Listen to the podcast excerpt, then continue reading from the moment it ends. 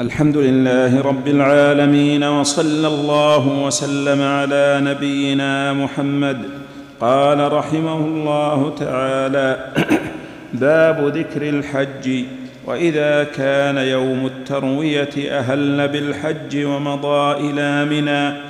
ومضى إلى منى فصلى بها الظهر إن أمكنه لأنه روي عن النبي صلى الله عليه وسلم أنه صلى بمنى خمس صلوات.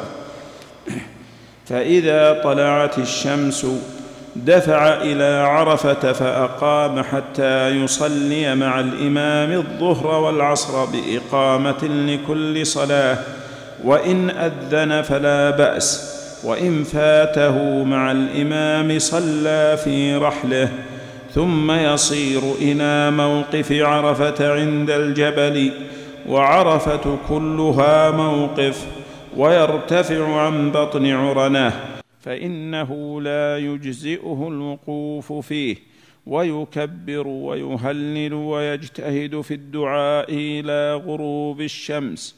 فإذا دفع الإمام دفع معه إلى مزدلفة ويكبر في الطريق ويذكر الله عز وجل ثم يصلي مع الإمام المغرب ويكبر في الطريق ويذكر الله عز وجل. ويكون في الطريق يلبي ويذكر الله عز وجل. عجيب.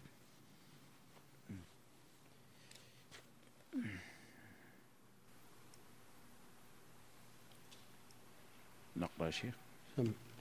ثم يصلي مع الإمام المغرب والعشاء بإقامة لكل صلاة وإن جمع بينهما بإقامة واحدة فلا بأس وإن فاته مع الإمام صلى وحده وإذا صلى الفجر وقف مع الإمام عند المشعر الحرام فدعا ثم يدفع قبل طلوع الشمس فإذا بلغ محسرا أسرع ولم يقف فيه حتى يأتي منى وهو مع ذلك ملب ويأخذ حصى الجمار من طريقه أو من مزدلفة والاستحباب أن يغسله.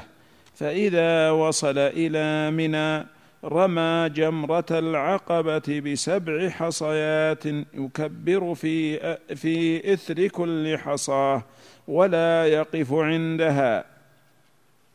ويقطع التلبية مع ابتداء الرمي ثم ينحر إن كان معه هدي ويحلق أو يقصر وقد حل له كل شيء إلا النساء. والمرأة تقصر من شعرها مقدار الأنملة ثم يزور البيت فيطوف به سبعا وهو الطواف الواجب الذي به تمام الحج. ثم يصلي ركعتين إن مفردا أو قارنا ثم قد حل له كل شيء. كان عندنا مصرح بها. إلا عندنا إن مفردا. يجوز حذفها لكن قل عندنا إن كان مفردا أو قارنا نعم. ثم قد حل له كل شيء وإن كان متمتعا فيطوف بالبيت سبعا والصفا والمروة سبعا كما فعل للعمرة ثم يعود فيطوف بالبيت طوافا وينوي به الزيارة. وهو قوله عز وجل وليطوفوا بالبيت العتيق ثم يرجع إلى منى ولا يبيت بمكة ليالي منى فإذا كان من الغد وزالت الشمس رمى الجمرة الأولى بسبع حصيات يكبر مع كل حصاة ويقف عندها ويرمي ويدعو. ثم يرمي الوسطى بسبع حصيات يكبر مع كل حصاة. يكبر مع كل حصاة ويقف عندها ويرمي ويدعو. ما عندنا يرمي. يبدو أنها مقحمة زايدة. نعم. ثم يرمي الوسطى بسبع حصيات ويكبر أيضا ويدعو.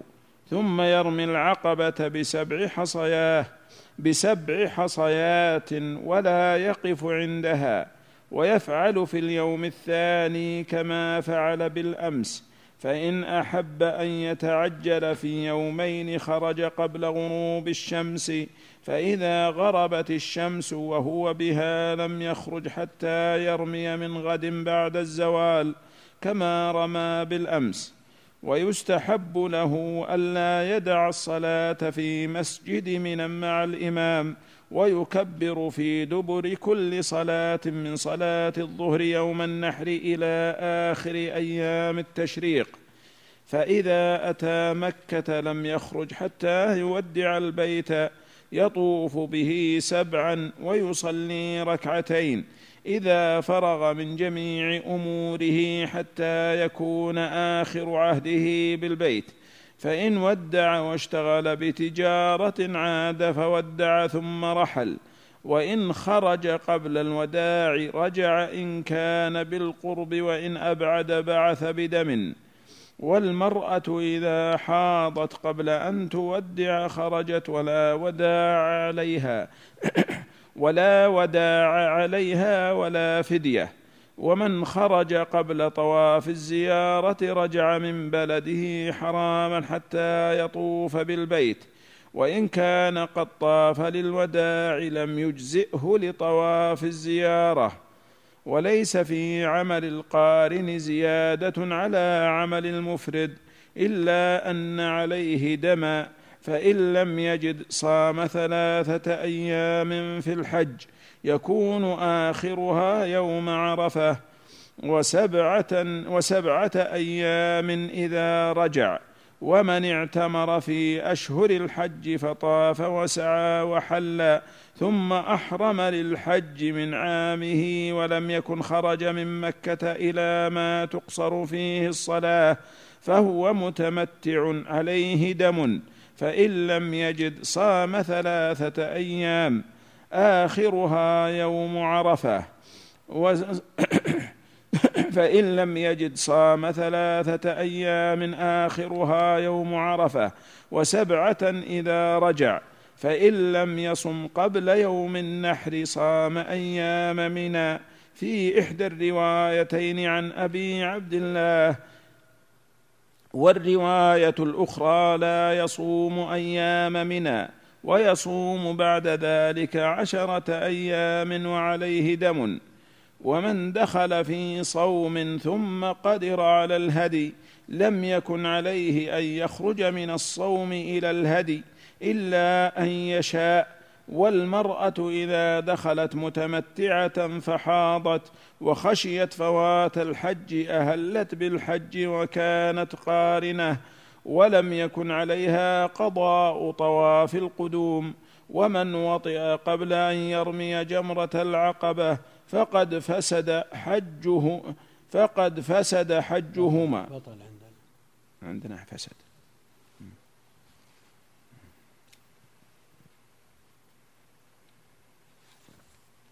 نعم وعليه بدنة إن كان استكرهها ولا دم عليها. بدنة؟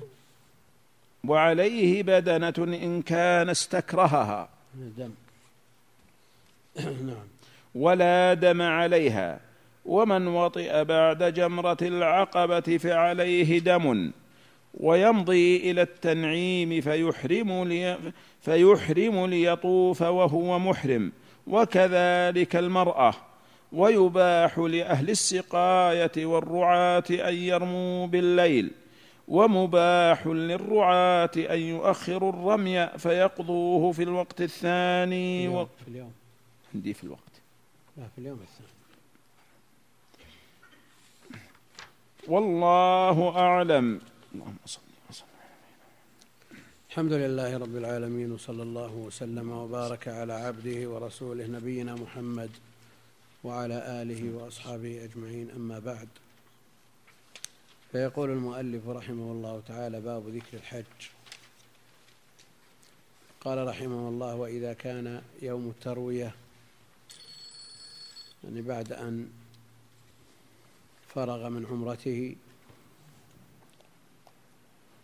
إذا كان متمتعا أو من أهل مكة وأراد أن يهل بالحج فهذا وقت إهلاله. وكذلك من كان بمكة من من قارن أو مفرد إلا أنه باق على إهلاله. لا ينشئ إهلالا جديدا وإنما ينطلق إلى منى. أما المتمتع الذي حل الحل كله من عمرته أو الذي أراد أن يحج ممن هو بمكة فإنه إذا كان يوم التروية أهل بالحج. وهو اليوم الثامن من ذي الحجة. سموه بهذا الاسم لأنهم كانوا يتروون فيه من الماء ويتزودون لأن المشاعر في أوقاتهم ليس فيها ماء إنما الماء ينقل. كل ينقل ما يحتاجه من الماء إلى منى وإلى عرفة ومزدلفة. ولذلك سموه يوم, يوم التروية. قال وإذا كان يوم التروية أهل بالحج من الحرم ويكفي. بل هذا المشروع بالنسبة لمن كان بمكة أن يهل من مكة. لذلك جاء في الحديث الصحيح حتى أهل مكة من مكة. وهذا في الحج لأنه سوف يجمع بين الحل والحرم بخروجه إلى عرفة بخلاف المعتمر فإنه لا بد أن يخرج إلى الحل فيحرم منه كما أمر النبي عليه الصلاة والسلام عبد الرحمن بن أبي بكر أن يعمر أخته من التنعيم عائشة رضي الله عنها. والناس محبوسون ينتظرون ولولا أن هذا الأمر لازم لما حبس الناس. فيبقى قوله في حديث المواقيت حتى أهل مكة من مكة خاص بالحج. وأما العمرة فلا بد من الخروج إلى الحل. أهل بالحج, بالحج ومضى إلى منى قبل صلاة الظهر ليصلي بها الظهر والعصر والمغرب والعشاء والفجر. وبيت بها كما فعل النبي عليه الصلاة والسلام. وكل هذه الأمور سنن لا تؤثر في الحج لكنها يترتب عليها الثواب والاقتداء بالنبي عليه الصلاة والسلام. فليست واجبة ولا ركن من أركان الحج ولا أثر لها بصحته.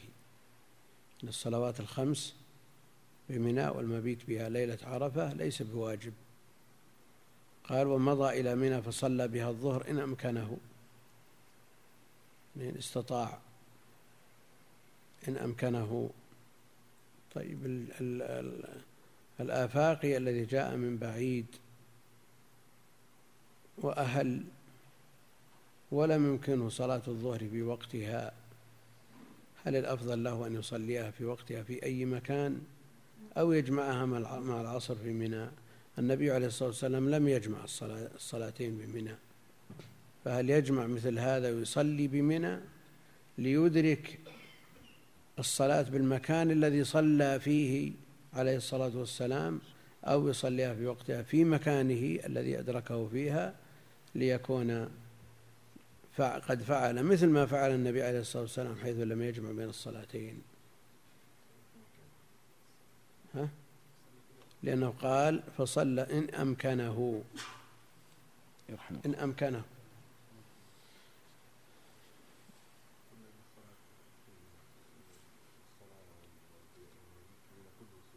سنة. لا أفاقي هذا. يجوز له الجمع. يجوز له الجمع يعني أيهما أفضل أن يصلي صلاة الظهر بمنى مجموعة جمع جمع تأخير إلى العصر بمنى أو يصليها في وقتها كما فعل النبي عليه الصلاة والسلام حيث لم يجمع وإن فاته المكان الذي صلى فيه النبي عليه الصلاة والسلام. ولو ترتب ذلك الجمع.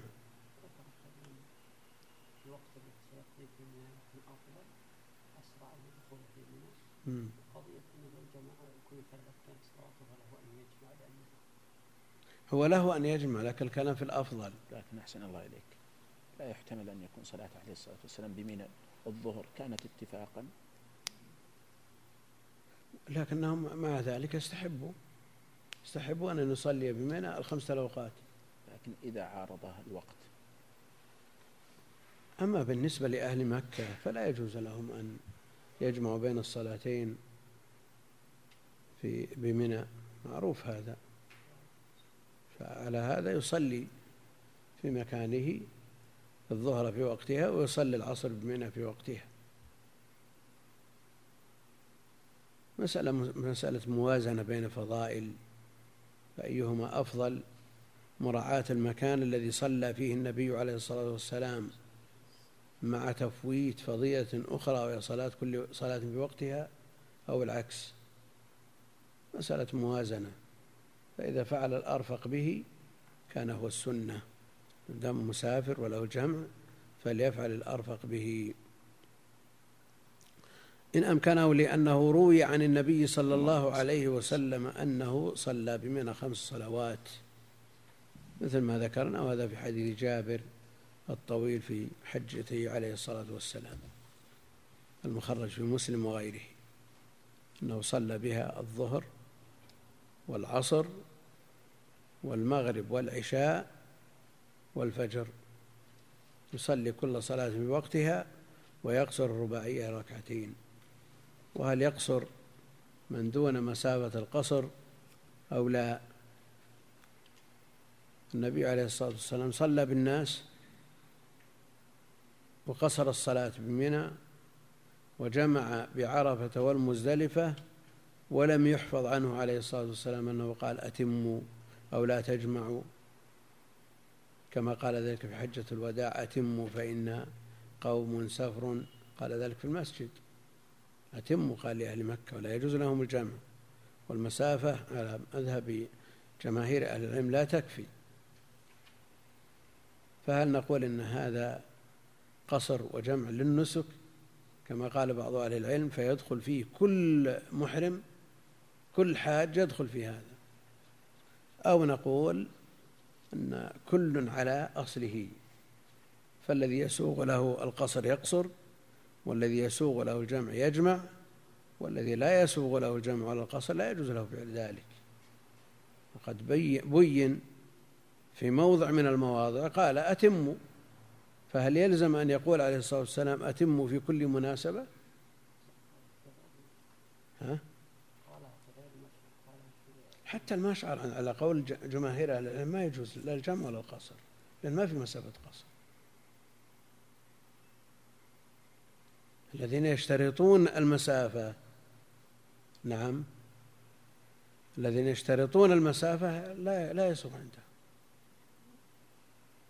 ولو قلنا إنه للنسك لقلنا إذا أحرم المكي وبقي في بيته يقصر ويجمع. يقول بهذا أحد؟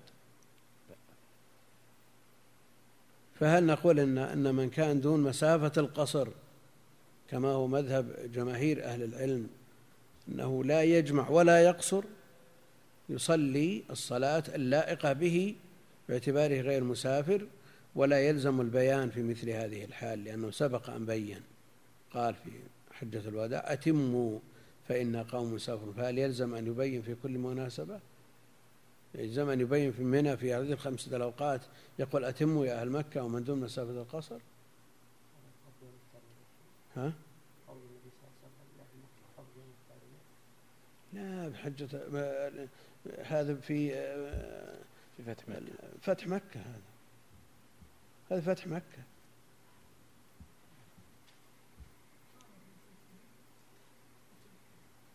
طيب من كان عن بيته خمسة كيلو.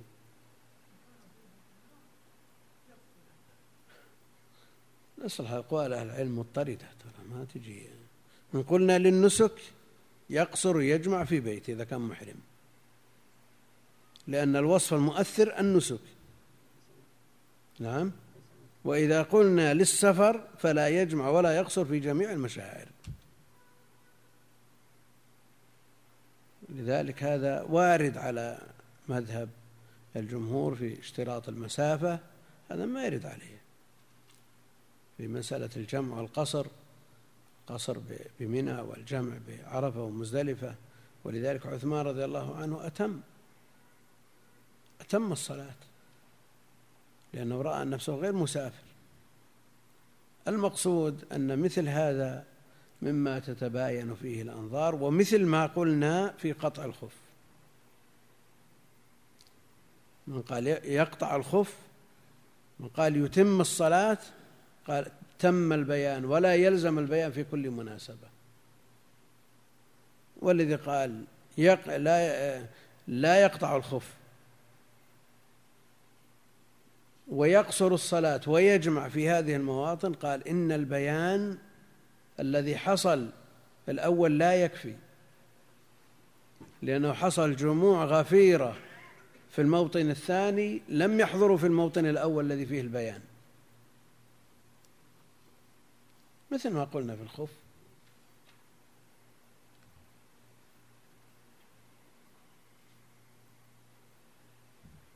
يعني ما حفظ أن النبي عليه الصلاة والسلام قال أتموا لأهل منى ولا قال لا تجمعوا لأهل عرفة ومزدلفة يا أهل مكة وحج معه نحو من مئة ألف. أضعاف أضعاف من صلى وراءه يوم الفتح. فهل نقول أن البيان في الموضع الأول كافي؟ كما قال جمهور أهل العلم بالنسبة لقطع الخف قال البيان الأول بمدينة كافي ولا يلزم البيان في كل مناسبة. أو نقول أن البيان غير كافي لأنه حضر في الموطن الثاني أضعاف أضعاف من سمع في الموطن الأول. فلا بد من البيان لهم.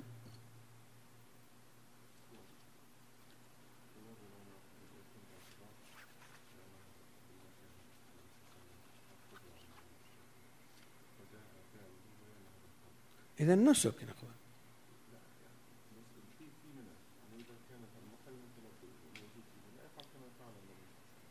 يعني منها وصف مؤثر للجمع والقصر؟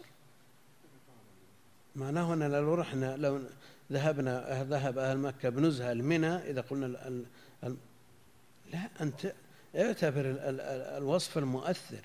هل هو الحج النسك أو المكان الذي هو منى؟ فنقول كل من راح المنى يقصر ويجمع. ها؟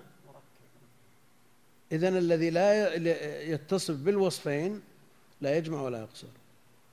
يعني الحاج من أهل مكة ما وجد مكان في ميناء وجلس بمزدلفة لا يجمع ولا يقصر؟ إذا كانت العلة مركبة؟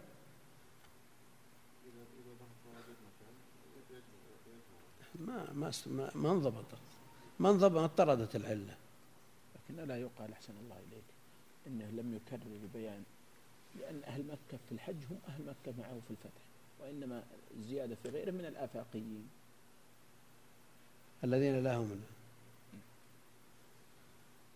يمكن أن يلحظ هذا لكن مع ذلك لا يلزم أن يكونوا هم والبيان يتم بمثل هذا. البيان قد يتم البيان المقصود أنه ينقل. يتم البيان ويتم نقله. فإذا تم نقله كفى. نعم. إيه. إلا نبه. لا نبه. هذا هذا هذا اللي نقل. باقي ما ينقل.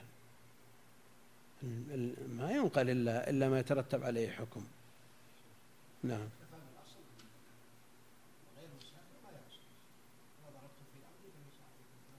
وتم البيان في موطن. وتم البيان في موطن. إذن أهل مكة في المشاعر شنو نقول لهم؟ ولا يجمعون إذا قلنا أن العلة والوصف المؤثر هو السفر. وإذا قلنا إنه هو النسك وهذا ما ذهب إليه جمع من أهل العلم ممن لا يرى القصر في غير المسافة المعتبرة والمدة المعتبرة. قالوا أشكل عليهم إشكال كبير هذا. أشكل عليهم فقالوا إن الجمع والقصر هنا للنسك. مع أن النسك أمر خارج عن عن الصلاة. أمر خارج عن الصلاة. فكيف يؤثر فيها وهو أمر خارج عنها؟ فالذين يقولون أنه للنسك لا شك أنهم يعني مشيهم على على قاعدة ليست بصلبة. يعني ما هي مثل القواعد المتينة عند أهل العلم في باب الصلاة في باب الحج في باب كذا.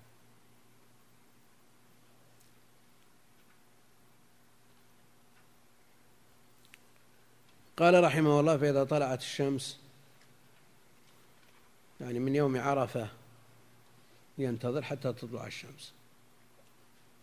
بخلاف اليوم الذي يليه على ما سيأتي المزدلفة يذهب إلى المشعر ويدعو طويلا ويذكر الله حتى يسفر جدا ولا ينتظر إلى طلوع الشمس. هنا يقول فإذا طلعت الشمس من يوم عرفة دفع إلى عرفة. دفع إلى عرفة. فأقام بها حتى يصلي مع الإمام الظهر والعصر. النبي عليه الصلاة والسلام لما طلعت الشمس دفع إلى عرفة فوجد القبة قد ضربت له بنمرة دون عرفة. ثم انتقل إلى الوادي بطن عرنة فصلى بها الظهر والعصر وخطب الناس ثم دخل إلى الموقف. فأقام بها حتى يصلي مع الإمام الظهر والعصر بإقامة واحد بإقامة لكل صلاة. يعني يقيم وإن أذن فلا بأس. والذي في حديث جابر هذا ثابت في الصحيح. حديث ابن عمر بن مسعود أنه ما أذن. وفي حديث آخر في الصحيح أنه بأذانين وإقامتين وفي بعضها بإقامة واحدة وكلها صحيحة. لكن الذي في حديث جابر بأذان واحد وإقامتين في, في بعرفة ومزدلفة. وهذا يختاره أكثر أهل العلم. وقدموه على أنه في صحيح مسلم مع أن في البخاري وفي المتفق عليه ما يخالفه. وفي الأصل مفوق لكن جاءه ما يجعله فائقا. لماذا؟ لأن جابرا رضي الله تعالى عنه ضبط الحجة من خروجه عليه الصلاة والسلام إلى رجوعه فكان قوله مقدما على غيره. فالمشروع أن يكون بأذان واحد وإقامتين وإن جاء ما يخالفه في الصحيح ومن فعل من فعل مما جاء في الأحاديث الصحيحة فلا تثريب عليه. والذي لم يذكر لم يذكر الأذان ليس بحجة على من ذكره. فمن حفظ حجة على من لم يحفظ. ويحتمل أن يكون لبعده ما سمع أذان أو سمع ونسي لكن الذي سمع وحفظ وأدى هذا أولى بقبول قوله وهو جابر رضي الله عنه. قال بإقامة لكل صلاة وإن أذن فلا بأس. نعم.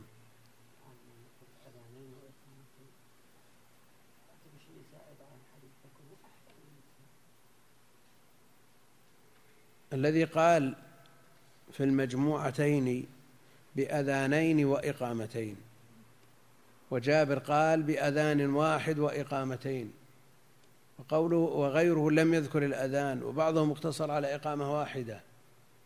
من المقدم؟ هل يقدم من بين الأذانين؟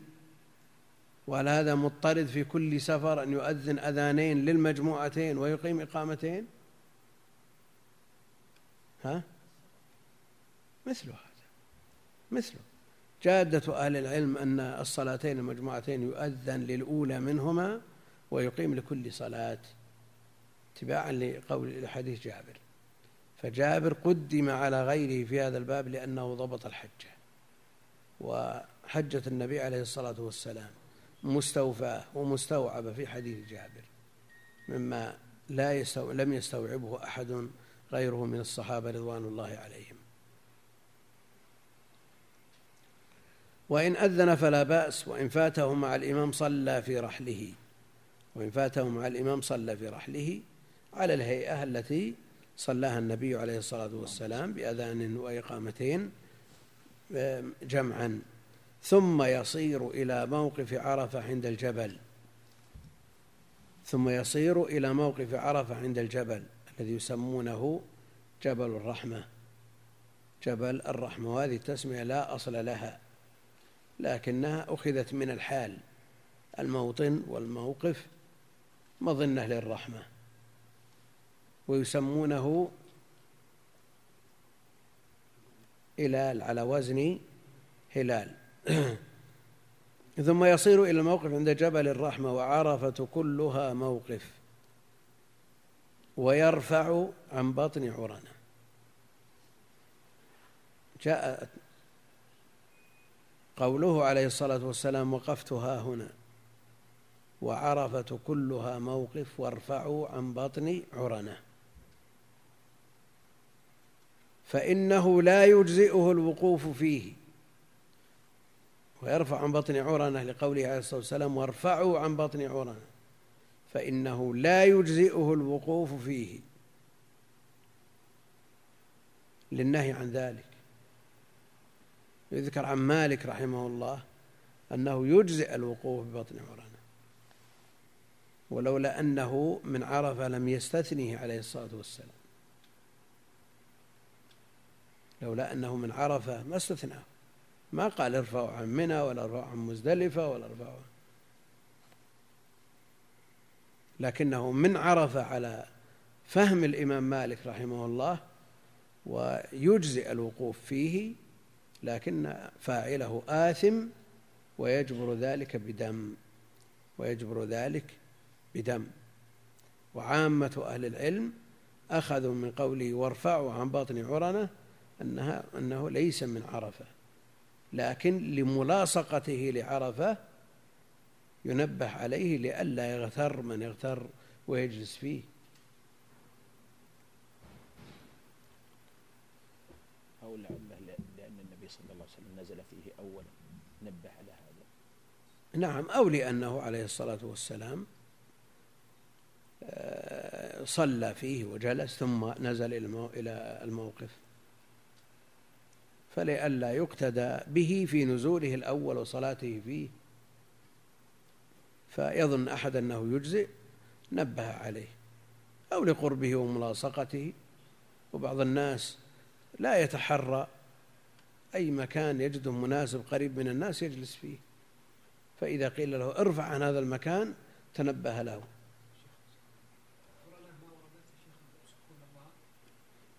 لا لا عرانة هكذا. ها؟ هذا اللي نحفظ ما أدري والله. كان في ضبط ثاني أفدنا. قال ويرفع عن بطن عرنة فإنه لا يجزئه الوقوف فيه.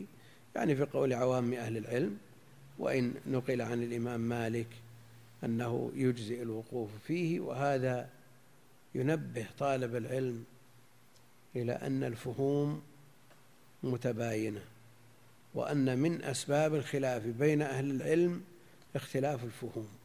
يعني نص واحد ثابت عند الجميع يستدل به بعضهم على عدم الإجزاء وبعضهم يستدل به على الإجزاء.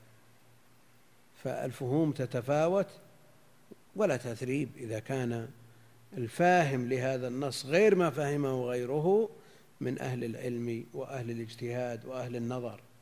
ما أن يأتي شخص لا ناقة له في العلم ولا جمل ويفهم من النصوص غير ما فهمه أهل, العلم وسلف هذه الأمة هذا يضرب بقوله عرض الحائط ويأثم بذلك. ونسمع ونقرأ في وسائل الإعلام فهوم غريبة تفهم للنصوص.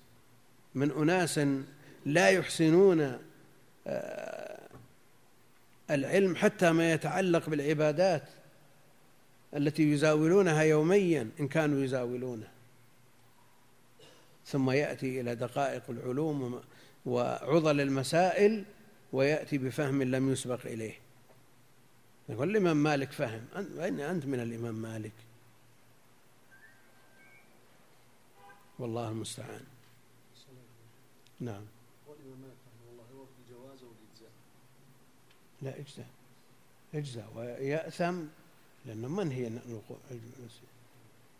الإجزاء يأثم وأيضا يجبر بدم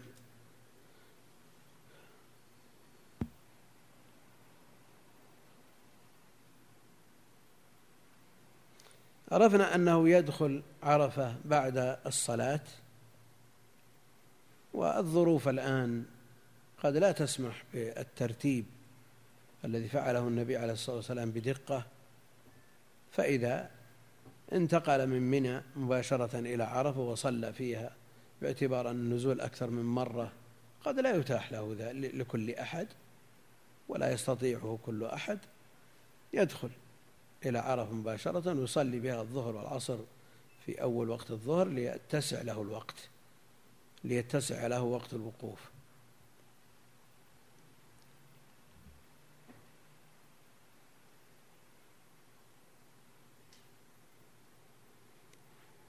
قال ويكبر ويهلل وأيضا يلبي ولا ما يلبي؟ عرفة. يلبي.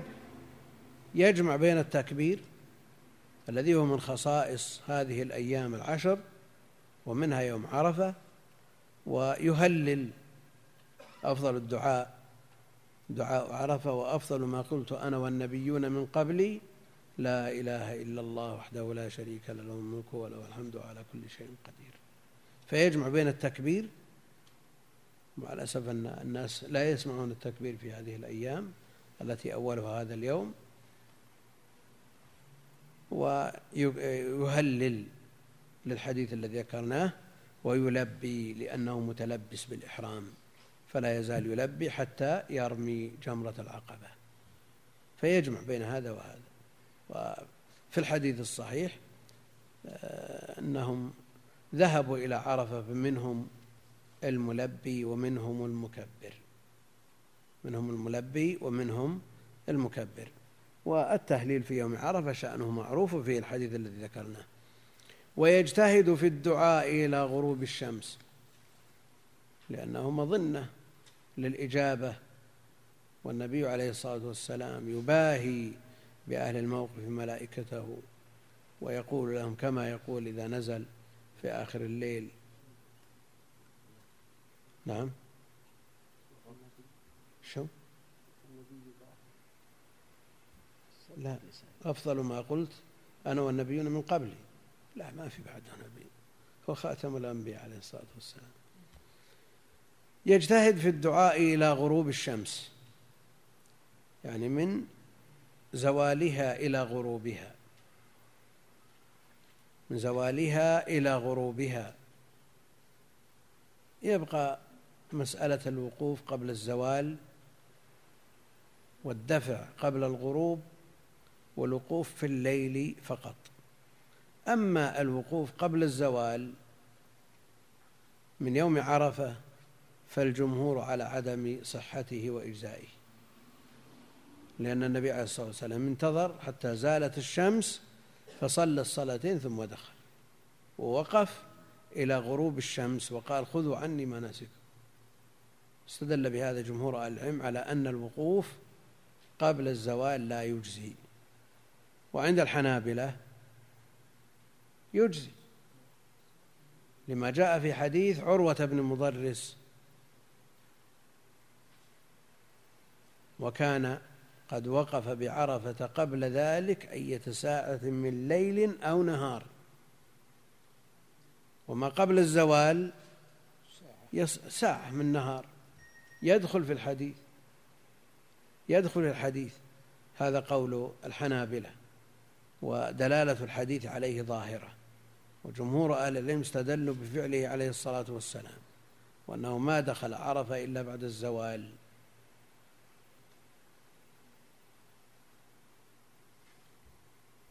فماذا عن الوقوف قبل الزوال؟ يصح ولا ما يصح؟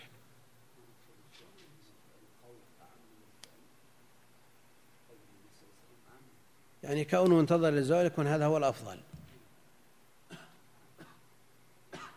ها؟ شو؟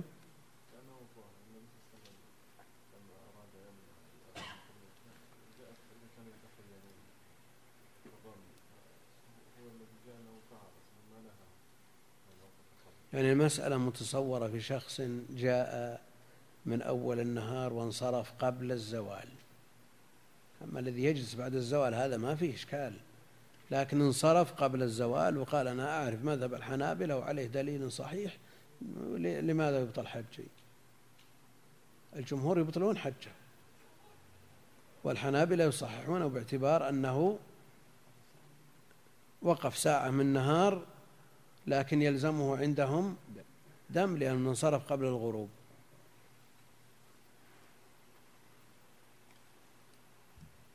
ما الراجح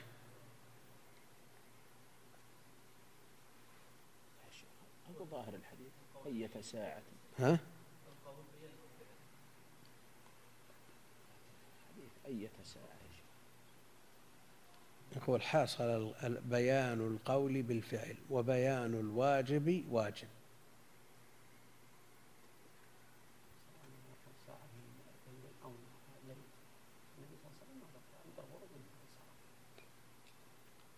لكنه يجزي بالاتفاق. هل نقول إن وقوفه عليه الصلاة والسلام بيان للواجب وبيان الواجب واجب؟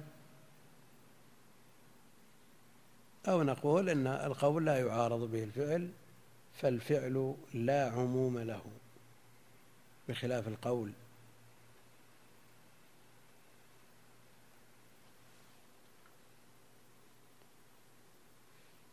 نعم. ها؟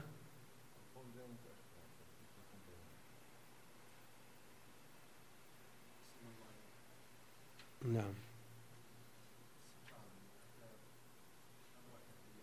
اي ما في إشكال. هذا ما في إشكال. الليل ما في إشكال.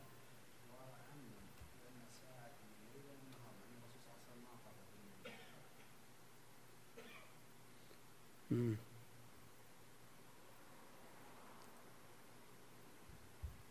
هو وقف جزء من الليل عليه الصلاة والسلام.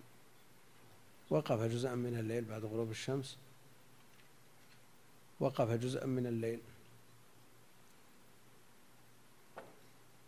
المسألة في مفترضة في شخص يسأل في يوم التروية عن هذا الحكم. ويريد أن يطبق. وشخص سأل في يوم العيد وقال فعلت وقفت قبل الزوال. والثاني سأل يوم التروية ويقول أريد أن أقف قبل الزوال. ها؟ لا يقول أخف قبل الزوال. أخف. أقف وانصرف قبل الناس.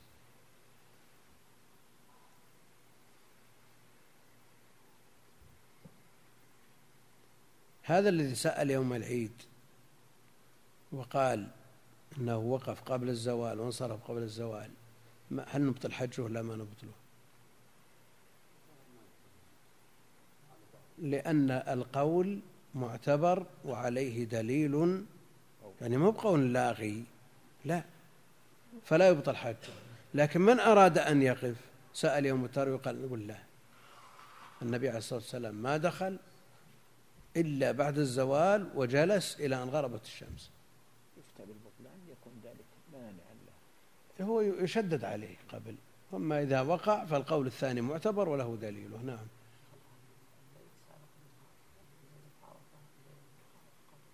إلا ليلة جمع. فهي تابعة لما قبله. هذا استثنوا هذه الليلة فقط. ها؟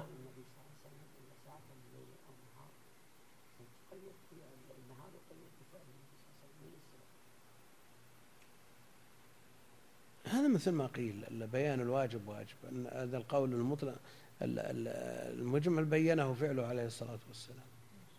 ولذلك هو قول عامة أهل العلم أن الوقوف لا يصح إلا بعد الزوال. على كل حال القول الثاني ليس بلاغي معتبر وله دليله ودليله واضح. لكن يبقى أن قول جمهور أهل العلم هو الذي يفتى به. أما مسألة تصحيح العبادة على وجه ممكن من باب التلاعب في الدين لا. ليس هذا من باب التلاعب في الدين وليس كل قول يعتبر. ليس كل قول يعتبر.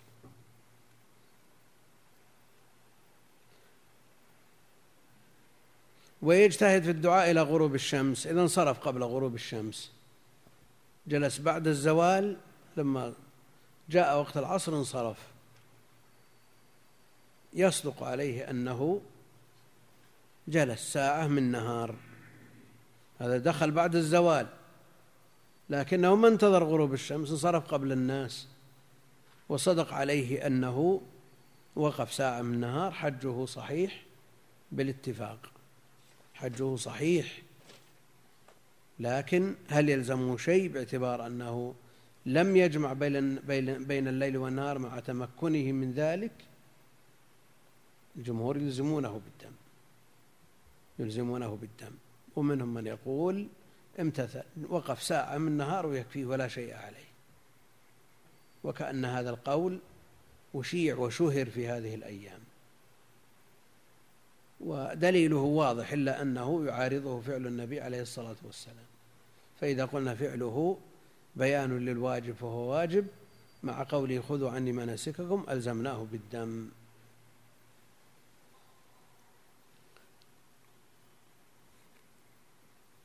إذا دخل عرفة وهو لا يعرفها مثل عروة بن مضرس. مر بها وهو لا يعرف أنها عرفة.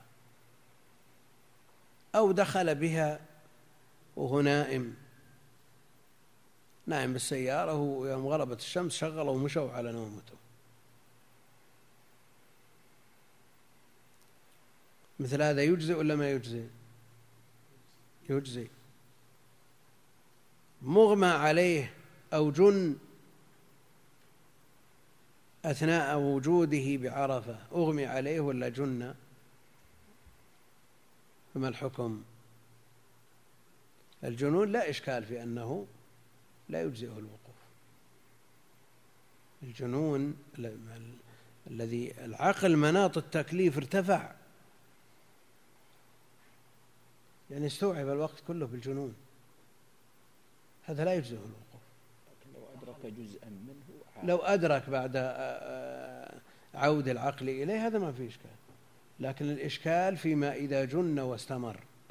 الجنون المطبق. أحسن الله إليك. لو أدرك أول الوقت عاقلا ثم جن. حتى فات الوقت. يعني نفترض أنه وصل إلى عرفة بعد الزوال. عاقلا ثم جن. وانصرفوا به مجنون. ومتى أفاق؟ فاق في مزدلفة. لا إشكال ما في إشكال. ما ما في إشكال لأن الجنون المؤثر في العبادات المطبق. أما إذا كان يجن ويفيق له أحكامه طيب المغمى عليه هل حكمه حكم النائم أو حكم المجنون؟ ها؟ يفرقون بين ما إذا كان الإغماء ثلاثة أيام فأكثر أو دون ثلاثة أيام. فيلحقون ما دون ثلاثة الأيام لقصة عمار بالنوم وما فوقها حكم حكم حكم الجنون. فإذا دفع الإمام يعني بعد غروب الشمس دفع معه إلى مزدلفة. والآن شوف آه، ربط الرعية بالإمام. وأنه لا يكون لا بد أن يكون للحاج أمير يحج بالناس لأن الناس لا يصلحون فوضى. لا يصلح الناس فوضى لا سرات لهم.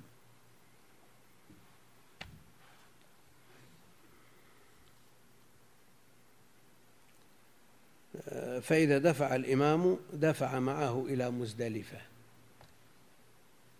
دفع معه إلى مزدلفة. النبي عليه الصلاة والسلام لما غربت الشمس دفع إلى المزدلفة وأردف أسامة أردف أسامة. ومن مزدلفة إلى منى أردف الفضل. وبلغ من أردفهم النبي عليه الصلاة والسلام قريبا من الثلاثين فيما أحصاهم ابن مندى في جزء له في أرداف النبي عليه الصلاة والسلام. ومشى النبي دفع النبي عليه الصلاة والسلام تحفه السكينة والوقار ويشير إلى الناس بيده بيده الشريفة أيها الناس السكينة السكينة. لكنه إذا وجد فجوة نص استغلالا للوقت. احتاج إلى قضاء الحاجة فنزل وقضى حاجته فقال له أسامة الصلاة فقال الصلاة أمامك. فعلى هذا لا يصل تصلى المغرب والعشاء إلا بجمع إلا إذا خشي فوات الوقت. إلا إذا خشي فوات الوقت. دفع معه إلى مزدلفة ويكون في الطريق يكبر ويكون في الطريق يلبي ويكون في الطريق يلبي ويذكر الله عز وجل. والنسخة الأخرى يكبر في الطريق ويذكر الله عز وجل. على كل حال الوقت وقت تلبية ووقت تكبير ووقت ذكر وهذه المشاعر إنما أقيمت لذكر الله عز وجل فيستغل وقته لذكر الله. لا سيما عشية عرفة. وبعض الناس يمضي هذا الوقت بلا فائدة.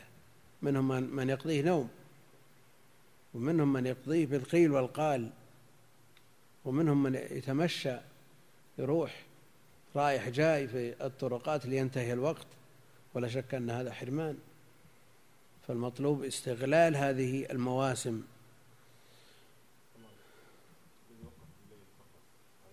ما عليه شيء. ما عليه شيء. هذا الذي هذا الذي أدرك أمكنه. لكن الثاني يمكنه ترك. فإذا دفع الإمام دفع معه إلى مزدلفة ويكون في الطريق يلبي ويذكر الله عز وجل ثم يصلي مع الإمام المغرب وعشاء الآخرة بمزدلفة بجمع كما فعل النبي عليه الصلاة والسلام أذن ثم أقام فصلى المغرب ثم وضعوا أمتعتهم ثم صلوا العشاء. ولم يسبحوا بينهما. يعني ما صلوا نوافل بإقامة لكل صلاة كما تقدم. وإن أذن على ما جاء في حديث جابر فهو الأولى والأكمل. وإن جمع بينهما بإقامة واحدة فلا بأس لأن جاء ما يدل على ذلك. وما جاء من الأذانين بعضهم قال إن الأذان الثاني ليس هو الأذان الذي هو آه، المرتب المعروف وإنما هو نداء لاجتماع الناس بعد أن تفرقوا بعد صلاة المغرب. تفرقوا بعد صلاة المغرب. ما حصل مثله في صلاة العصر؟ ما تفرقوا لأن الجمع في وقت الأولى يشترط فيه التوالي وفي وقت الثانية لا يشترط فيه التوالي.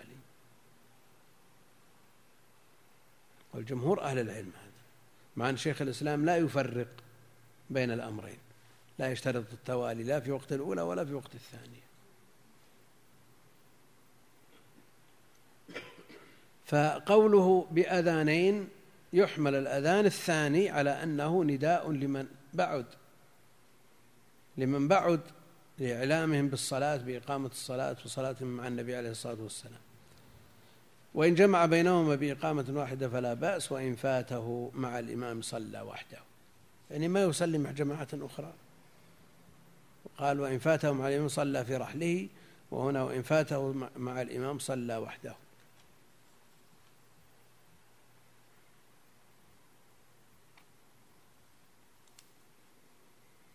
يقول إلقاء المحاضرات يوم عرفة هل هو خلاف الأولى؟ المحاضرات الطويلة في الكلام الكثير الذي لا يحتاج إليه في هذا المقام لا شك أنه خلاف الأولى. لكن بيان ما يلزم الناس في هذا اليوم العظيم وما يصحح حجهم هذا ما في إشكال. أو إجابة على أسئلة تهم الناس النبي عليه الصلاة والسلام يسأل ويجيب.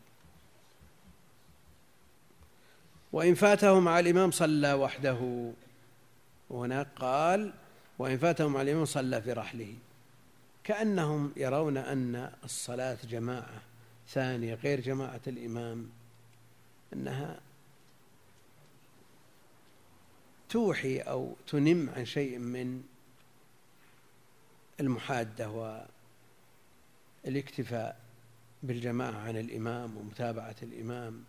لكن إذا عرفنا أن الأصل في الجماعة أنها واجبة مع الاعتراف بإمامة الإمام وحق الإمام هذا لا يضر إن شاء الله تعالى. والمسألة فرع عن مسألة إعادة الجماعة في الحضر. بعضهم يمنع من إعادة الجماعة. ولكن قوله عليه الصلاة والسلام من تصدق على هذا وهذا يدل على أن إعادة الجماعة لا إشكال فيها وتحصل الأجر إن شاء الله تعالى. نعم.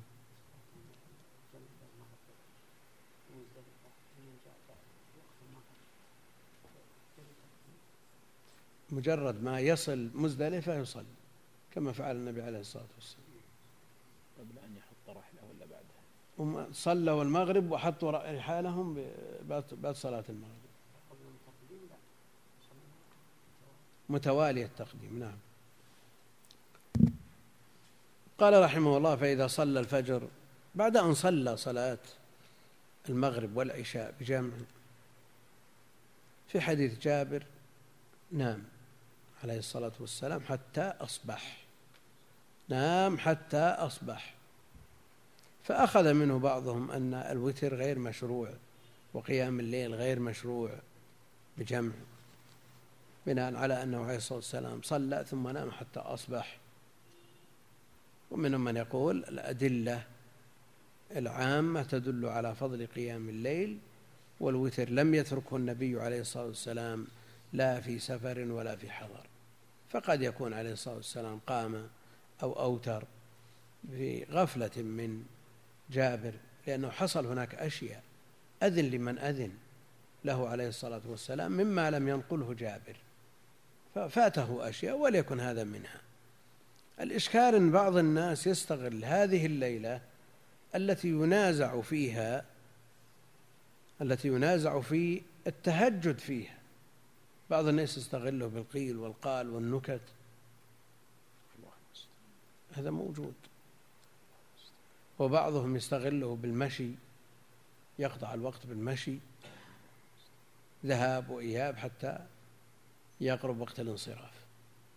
والإشكال في من يستغله في أكل لحوم الناس لأن كثرة الكلام تجر شاء أم أبى. وهذا حاصل ومشاهد. وبعضهم يستغله في محرمات بعضهم يستغله في آه، استماع الأغاني أو في حمل الصور المحرمة أو غير ذلك من بعضهم يأتي بوسائل آه، ملهية. يعني مثل ما أحضروا للصبيان بلاي ستيشن وما أدري وش يقولون بعد في في في الإعتكاف. جابوها الأطفال الاعتكاف من أجل ترغيبهم في هذا.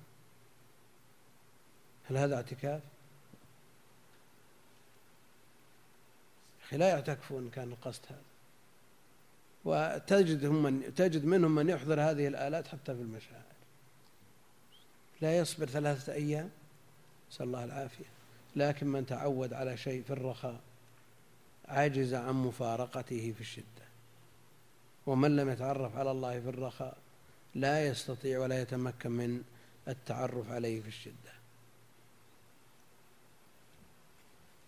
فإذا صلى الفجر بجمع مزدلفة وقف مع الإمام عند المشعر الحرام إن تيسر له ذلك إن تيسر له ذلك عند جبل يقال له إيش؟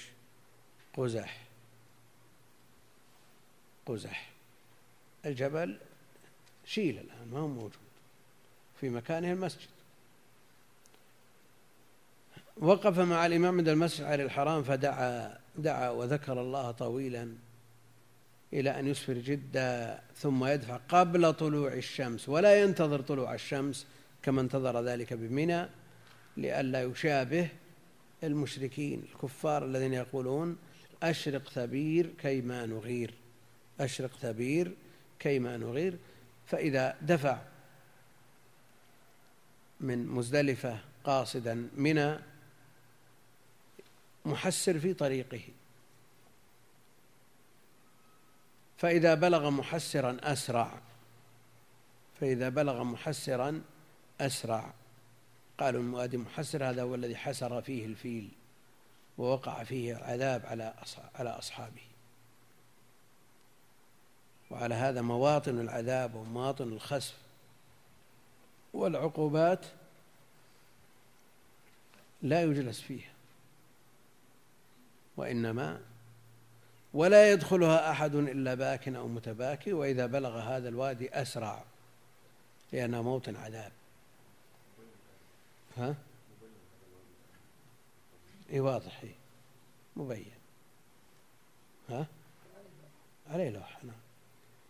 فإذا بلغ محسرا أسرع ولم يقف فيه حتى يأتي من قاله بمقدار رمية حجر.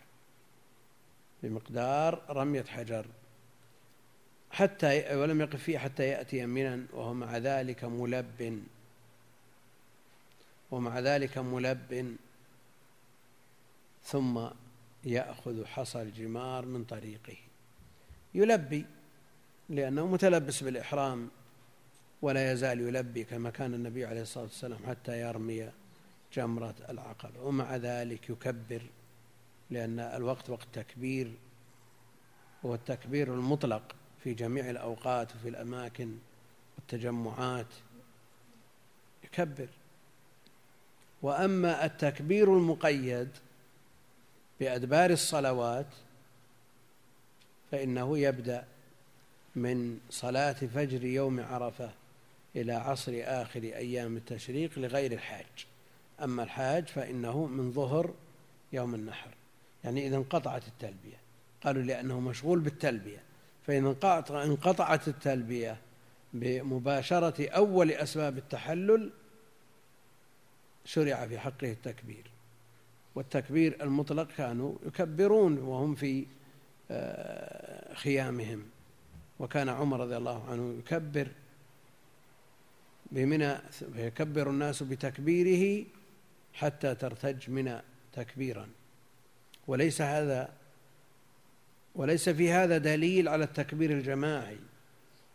المرتب بمعنى أن واحد يكبر قبل الناس ثم يكبرون وراءه بصوت واحد. هذا لا يدل على ذلك. وإن استدل بعضهم بذلك على ذلك.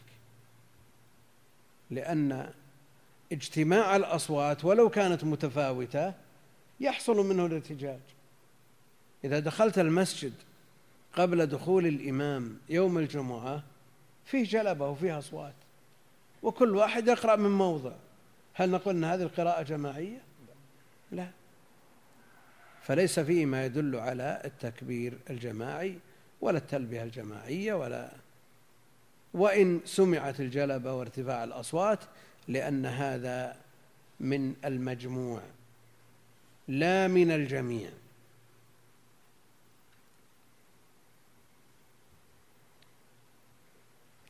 وهو مع ذلك ملب ثم يأخذ حصى الجمار من طريقه أو من مزدلفة الأمر في سعة لئلا ينشغل بجمعه إذا وصل إلى منى. والنبي عليه الصلاة والسلام في طريقه جمع له الحصى. والحصى لا يبالغ فيها بقدر الحمص أو البندق أو بينهما. المهم أن حصيات صغيرة ليست متناهية في الصغر إنما النبي عليه الصلاة والسلام جمع له من الحصى هذه التي بقدر الحمص ورفعها بيده الشريف عليه الصلاة والسلام وقال بمثل هذه فارموا وإياكم والغلو فإنما أهلك من كان قبلكم الغلو. نعم. لا. زاد. يعني ما في حصل في هذا الوادي؟ لا لا لا. إذا تعداه ولا قبله؟ لا لا.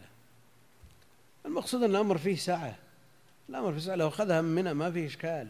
لكن هذا على سبيل الاستحباب ليباشر الرمي بمجرد وصوله إلى منى.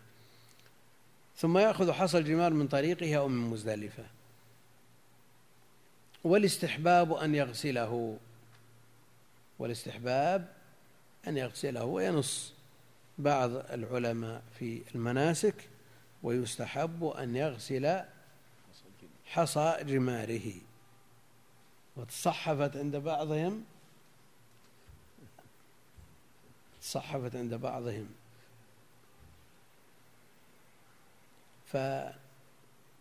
فأعجمت المهملة وأهملت المعجمة. وانشغل بذلك بعض المغفلين. بعض المغفلين. المقصود أن هذا الاستحباب ليس عليه دليل. ليس عليه دليل فلا يستحب غسل الجمار. فإذا وصل إلى منى رمى جمرة العقبة.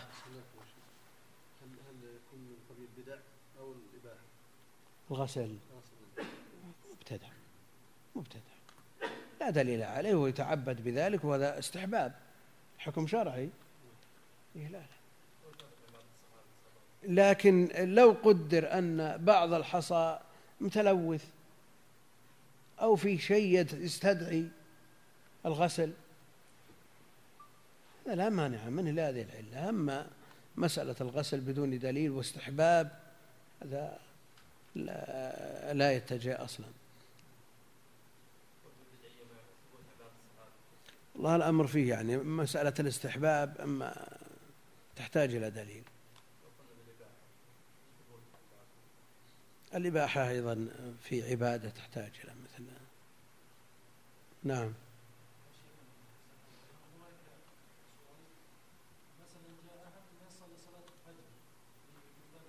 إيه. وين صلاه ما عليه شيء. معروف معروف اللي قال به معروف. أما ابن حزم يقول يبطل الحج. ابن حزم يقول الحج باطل. ما عليه شيء. ما عليه شيء. الصلاة ما لها مكان. صحيح. قال من صلى صلاة أو يريد أن يرتب عليه شيء.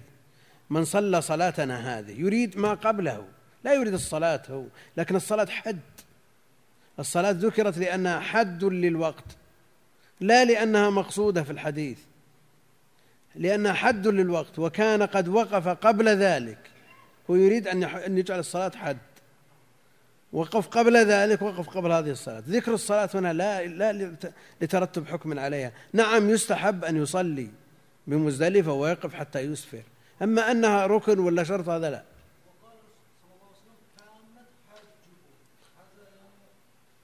تم حج. فقد تم حج وقضى تفذ ما في مشكلة يا أخي لا تطول الكلام. ما في مشكلة إطلاقا.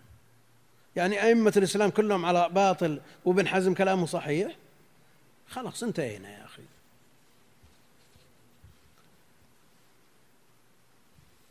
فإذا وصل إلى منى رمى جمرة العقبة.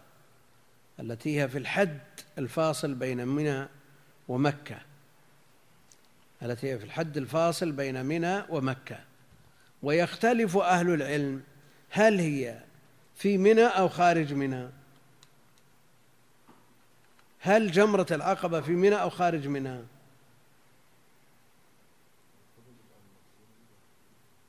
على كل حال مسألة خلافية بين أهل العلم ويستدل من يقول أنها داخل منى بأن رميها تحية منى فكيف تحيى منى بما هو خارج منى قال أصحاب القول الثاني أن الطواف تحل تحية البيت وهو خارج البيت. الطواف تحية البيت وهو خارج البيت فكيف يحيي البيت من خارجه؟ على كل حال الأمر سهل يعني سواء كانت في منى أو خارج منى هي تحية منى ويبدأ بها قبل كل شيء كما فعل النبي عليه الصلاة والسلام. المبيت بمزدلفة.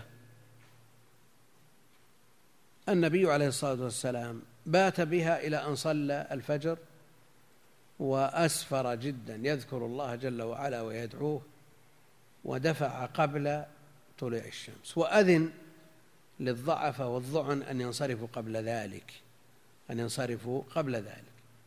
وكثير من أهل العلم يرى أن أنه إذا بات بمزدلفة غالب الليل فله أن ينصرف بعد منتصف الليل ولو لم يكن من الضعفة.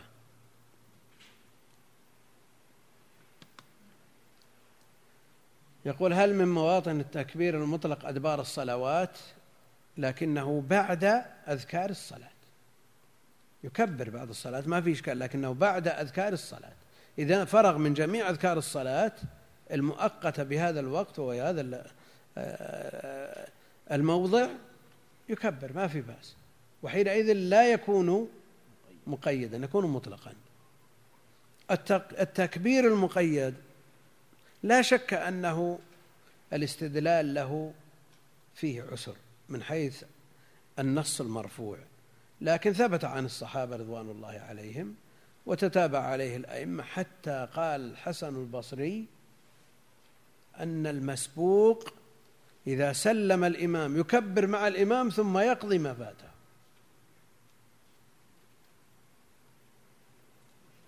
ها؟ على إيش؟ على شلون اشتهار؟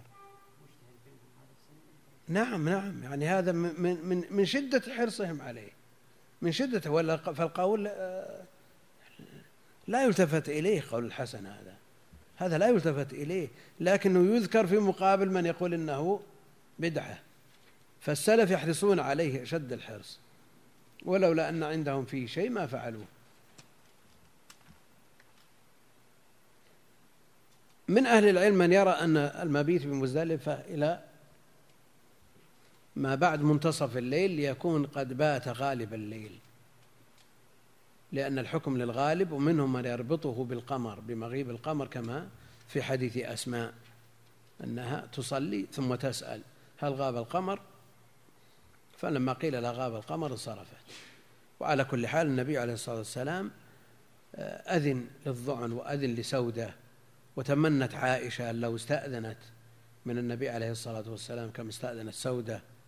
وعائشة في الثامنة عشرة من عمرها يعني فتية ونشيطة وشابة. فدل على أن الإذن للظعن قد لا يلزم فيه آه، الحاجة بسبب التعب أو الثقل كما في حال سودة أو المرض أو ما أشبه ذلك. وكان ابن عباس في من أذن له النبي عليه الصلاة والسلام أن ينصرف.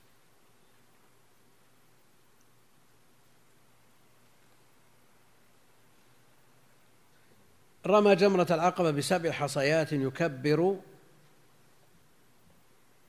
في إثر كل حصاة يعني مع كل حصاة. يرفع يده ويرمي بالحجر في المرمى ويقول الله أكبر. يقرن الرمي بالتكبير يكبر في إثر كل حصاة. ولا يقف عندها. جمرة العقبة لا يوقف عندها. لا في يوم النحر ولا في أيام التشريق. إنما الوقوف بعد الجمرة الأولى والثانية على ما سيأتي. صلى الله عليه من يقول أن الرمي إلى الجهة ولا يشترط الوقوف في هو لا بد أن يكون في موضع الرمي. في موضع الرمي. الذي رمى فيه النبي عليه الصلاة والسلام. وما كان عليه حدود ولا كان في شاخص إنما وضع الشاخص للدلالة عليه والعلامة عليه والرمي ليجتمع الحصى فلا يتفرق. فيؤذي الناس.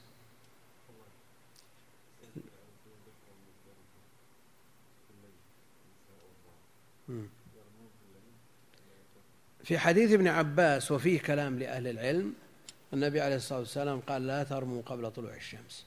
وهم من الضعفاء وحديث أم سلمة أنها انصرفت ورمت وأفاضت قبل صلاة الفجر.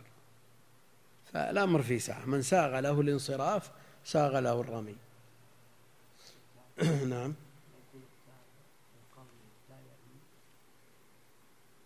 على كل حال الأحوط والأكمل والأولى أن لا يرمي إلا بعد طلوع الشمس.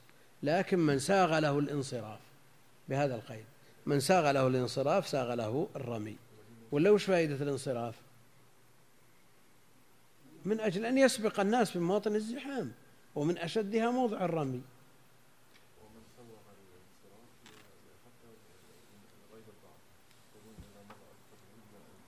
لا هذا قول يعني حقيقة ما أعرف ما الدليل عليه إلا أنه معتبر الأكثر الغالب.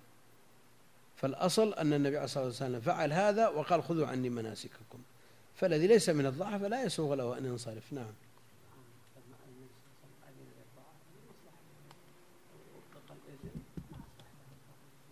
وين؟